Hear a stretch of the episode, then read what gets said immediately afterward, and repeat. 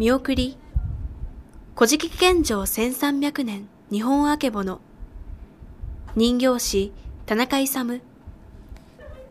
高間ヶ原を治める天照大神は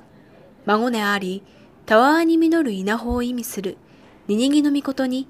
芦原の中津国を統治させることにした。命を受けたニニギの御が地上に降りようとすると、天と地の境にまばゆい光を放つ神が現れた。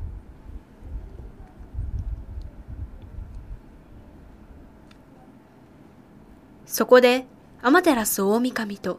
高見結びの神は、踊りの名手であり、負けん気の強さを持つ雨のうずめに、その神のもとへ行って事情を尋ねるよう命じた。その問いに輝く神は、猿田彦と名乗り、高間ヶ原の巫女が天下って来られると聞き、ご案内させていただこうとお出迎えしたのであります。と申し出た。猿田彦は、雨のうずめとたちまちに心が通い合い、天照大神と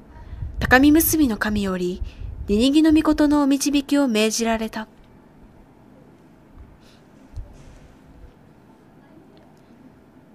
猿田彦の先導のもと、ニニギの御は、天照大神から与えられた三種の神器を携え、中尾市の祖先神、雨の子屋根の御など、大勢の神々を従え、ようやく天下る準備を整えた。はい、高間ヶ原か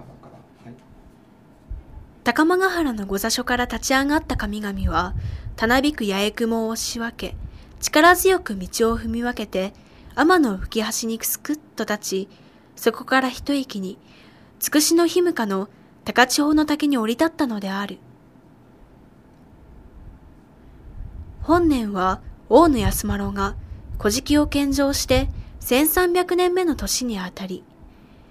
古事記神代の巻の有名な天孫降臨の場面を題材とした。